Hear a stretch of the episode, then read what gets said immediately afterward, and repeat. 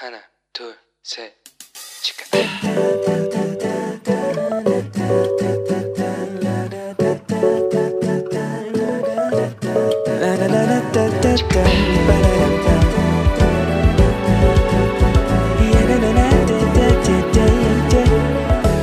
Here we go. Hello，欢迎大家又回到石头们的青春日记。 我是你人生应援团的头号粉丝 Annie。期中考结束了，耶！大家这个周末终于可以去好好赏花了，耶！太棒了。其实我来韩国第一年啊，就觉得为什么第一学期的期中考都要在樱花季？而且都是樱花开的最漂亮的那一周，就是满开的那一周，这样根本都不能去赏花、啊，对不对？啊，幸好我们学校樱花路很美，而且我们学校樱花树都超大棵的，这样可以稍稍弥补弥补一下我小小的遗憾。不知道大家都去哪里赏花呢？那其实我也去过蛮多地方赏花了，就是去过汉江上面的仙游岛啦，那如意岛啦，汉江公园那边大家应该都会去嘛。那安养川也非常漂亮，而且很长，我几乎每年都有去。然后另外就是翼王的那个湿地公园啊，它樱花路也很漂亮。然后还有大家知道的嘛，就是那个庆熙大学，庆熙大学校区的樱花也非常的美。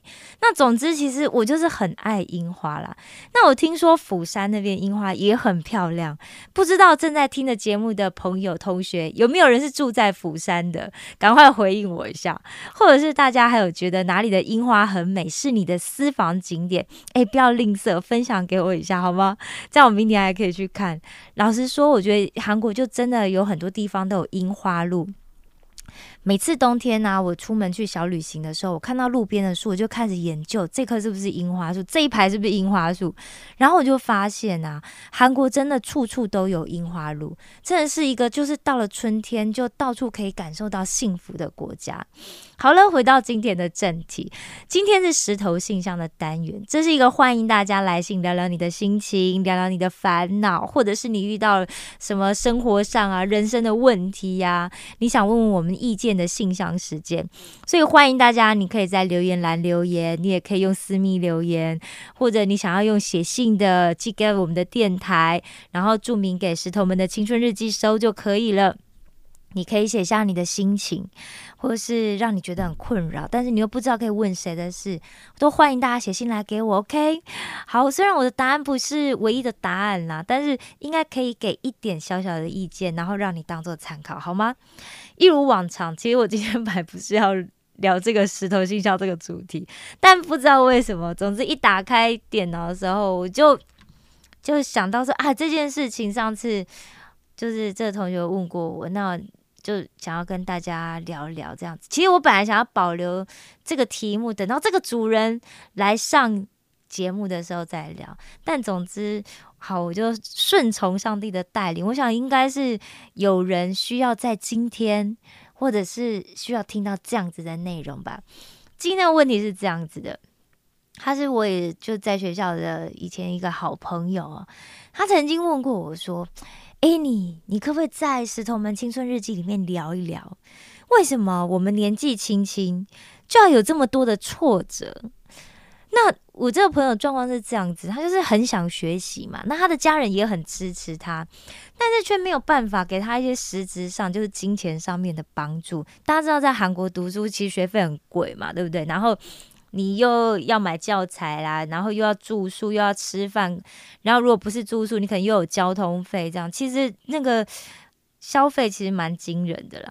所以他经常就是为了要筹措他自己的学费跟生活费啊、住宿费这一些，他 就不停要去打工嘛，去工作。那虽然他也很努力去找工作啊，但是他的身体状况比较没有办法承受一些。比方说工厂的那种零工的负荷啦，或者是要站太久那种，他就体力上的负荷，他就比较没有办法。那他做过几个办公室事务员的工作，但因为都是契约性质嘛，所以可能都在三四个月以后就会面临到不再续约的困扰，所以他没有办法持久。那虽然上帝很恩待他，就让他经常会在最危机的时候就出现一线曙光。但是他就是经常要面临就是这种提心吊胆，随时可能会失去工作，然后就失去收入的这种窘境。我相信呢，人如果处在那种经常要为、即将会到了面临到的这种经济压力而烦恼的话，其实真的会感觉到很挫折。而且重点是啊，我这个朋友其实他是一个愿意努力的人，但似乎就没有人看见他的优点，愿意好好的来培养他成为公司正式的员工。哎呀，但是毕竟就是企业现在都讲求竞争力嘛。如果我们就是还需要企业花时间来训练我们的话，那这些企业可能就觉得啊，我不如找一个有经验的还比较快，对不对？那所以一般事务性的人通常都是用短期契约的方式来聘用。虽然这也许可能也是韩国目前的社会现象啦，特别就是说。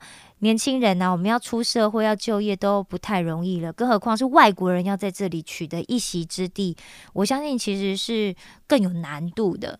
那老实说啊，其实像我以前只有高中的学历嘛，那我以前就是出去应征工作的时候，真的都觉得自己差人家一大截，一大截是真的很大一截那种。那我也经常在就是投履历表的阶段就被刷掉了，但是。感谢上帝很恩待我，就在我以前还不信主的时候，就给过我一些机会，就是我的工作运其实都蛮好的，所以今天我就来跟大家分享一下我是怎么样抓住这些机会的小技巧。那首先呢，就是我找工作啊，就真的是找我觉得很有兴趣，而且是我很想要做的工作。那因为我高中啊，后来是念美术科嘛。但是我就立定志向，我觉得不要走美术，也不要做设计这 这一方面，我一定要做企划，因为我觉得我画图没有那些同学厉害啊，所以我觉得我如果做设计的话，一定比不上他们，因此我就觉得我要做企划，我这样我就动嘴就好了，就不用动手。你看我小时候就心机很重。所以我出社会啊，就是一直就是找做市场企划的工作。那我第一份正式工作是婚纱摄影的企划，但我那时候觉得我比较像老板的助理。那第二个正式工作呢是电视购物台的企划，哇，那时候是电视购物刚开始，所以二十四小时现场直播的时代，所以你就可以想象那那有多紧绷这样子。第三份正式的工作啊，就是日商跟台商。合资的一个百货公司，我在里面的营业企划课。那因为是日商主导嘛，那当时这个部门呢，就是非常被重视。因为在日本百货公司的制度里面，如果一般的就是楼面，你看到那些楼管，他想要升到企划课啊，他至少要经过七年以上楼管的训练，他才可以转任到企划课，而且。到企划课还要重新从社员开始当起，所以那时候我真的不知道我怎么被选上。这你看，这是不是神机？这如果不是上帝，我怎么会被选上呢？那那次面试啊，就真的让我印象很深刻，因为我第一次去参加一个面试，是有一两百个人在外面排队等着要被面试。那我一进去那个面试场啊，它大概就是有两个五十人的大教室那么大的空间，那。里面是没有没有办公桌椅，它里面就是两张摆着三张大长桌啦，然后上面就坐着，你看我印象多深刻，坐七个高阶主管，外加一名翻译。我后来才知道，原来那个翻译也是主管，而且他是我后来的主管。那每次只能进去一个人面试，那就坐在距离他们大约三公尺的地方，其实就有点距离，对不对？你就是你讲话有点大声。其实我这样形容，大家应该就可以知道，其实那种临场的压力是非常大的。那总之，我就很幸运的被选上，因为我从小就很喜欢百货公司，因为我就觉得百货公司就是让人可以梦想实现的地方啊，而且里面什么都有啊，然后百货公司都香香的，所以我就很很开心，我自己可以在百货公司里面工作，而且是做企划，企划，你看感觉是不是感觉讲起来好像蛮好听的这样子。好，第二，千万不要想说啊，自己能力不足就不要硬做，也不会主动开口去说我要做。其实，毕竟职场如战场，如果你没有展现你的能力啊，你可能就会被淘汰。当时跟我一起被面试的人啊，其实一共有三个人一起被选进了这个部门。那一个呢是毕业于台湾国立大学，就是前几名。那种大名校这样子，那一位呢，就是毕业于当时台湾中部第一名的专科学校。那只有我是毕业于一个新的艺术高中，反正名不见经传就对了。那进去以后啊，因为百货公司业务非常繁忙嘛，所以而且每天的人潮非常多，因为他当时业绩非常好。那当中啊，我们只有整个课里面就一个唯一是有百货经验的这个科长，他就很明白讲哦，我没有时间，我也没有，我也不会主动去教你们，所以你们自己有问题，你们自己来问我。那我们只好就开始自己摸索，怎么写企划案，怎么办活动啊。那因为其他两位都是名校毕业嘛，那我心里面就压力很大，所以只要是我们课长交代我的工作，就会很开心，因为我终于有工作可以做，因为不是平均分配，你知道吗？就是课长说，哎，这个工作交给谁就交给谁，所以，所以就算我不会呀，我也不会拒绝，我一定会先咬着牙，赶快自己先去找资料，反正就是想办法就硬做就对了。所以我的同事们，如果他们写一个案子，写一个文案。他们我就会写五个文案让我们课长挑。那如果他们写一个活动的计划，写一个，我就会写三个。哦，我就很担心我自己不如别人，所以我什么事情我都要比别人做不止双倍，可能是三倍或者是五倍。那这样子的一个结果下来，其实后来我就被赋予许多越来越重要的工作跟职务。那第三呢？你需要有一点热情，甚至有一点鸡婆的个性。我是那种会主动跟别人打招呼的人，而且我会主动去找事情做，甚至我也经常会主动去帮我的同事做一些杂事。大家也许会想说：“哎，我们领一样的薪水，那甚至我的同事学历可能比我高啊，起薪也会比我高啊，那为什么我还要去帮他们多做事呢？这样不会显得我好像他们的助理吗？还是就是想说啊，我以后……就是我现在帮他们，我以后有事他们也会来帮我。其实我不是这样想，我就是那种我们就是一个 team，团队感强烈的那种人。我们就是一个 team 这样子。那我对组织的归属感很强，我们就是一个团队。我看到团队有人在忙，我怎么可以闲着看别人忙呢？也许大家都会很害怕，就觉得哎呦，多做多错，少做少错，不做不错，而所以宁可选择就是少管别人闲事啊。那华顿商学院呢，有一个专正就专攻正向心理学的这个教授，他叫做亚当格兰特。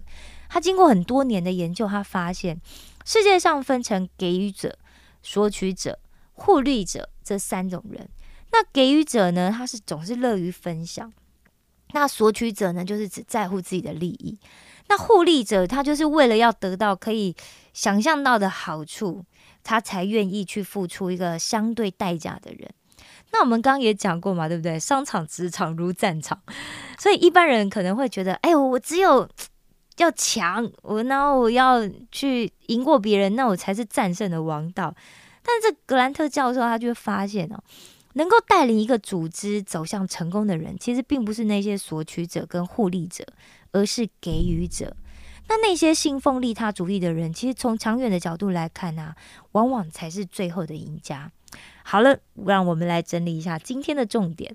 第一，不管是在学业或者工作，一定要找你感兴趣而且很想要学习或者去做的领域，这样你才不会在遇到状况的时候啊，你就会放弃。你可以激励你自己要继续做下去。第二，凡事不要都只是就是 就是只做你会做的，你要去试试看，去做做看。而且我尝试。就是鼓励大家，你要去尝试、去挑战，做一些超出你能力一点点的事情，看看这样子，真的，你久而久之你会发现，其实上帝给你的能力远超过于你的想象。那第三呢，就去做一个热情，甚至有一点鸡婆的给予者，不是你的决定，又不是你的环境来决定你是一个什么样的人，而是你这一个人决定了你处的是一个什么样的环境。马丁路德说过一句很有意思的话，他说：“你不能阻止麻雀从你的头上飞过，但是你却可以阻止他们在你的头上筑巢。”很有趣，对不对？你去想象一下那个画面。我们真的很难避免那些挫折或者是问题出现在我们的人生当中，但是我们却可以不要让这些挫折或者问题来影响我们的想法或者是行为，进而成为。呃，进而成为我们阻止我们人生前进的这个绊脚石。最后，我要感谢我的上帝，祝福每一位正在听着节目的你，未来只有光明，就算遇到荆棘，也能变成花路。愿每一个你未来都走在人生的花路上。石头们的青春日记，我们下次见哦。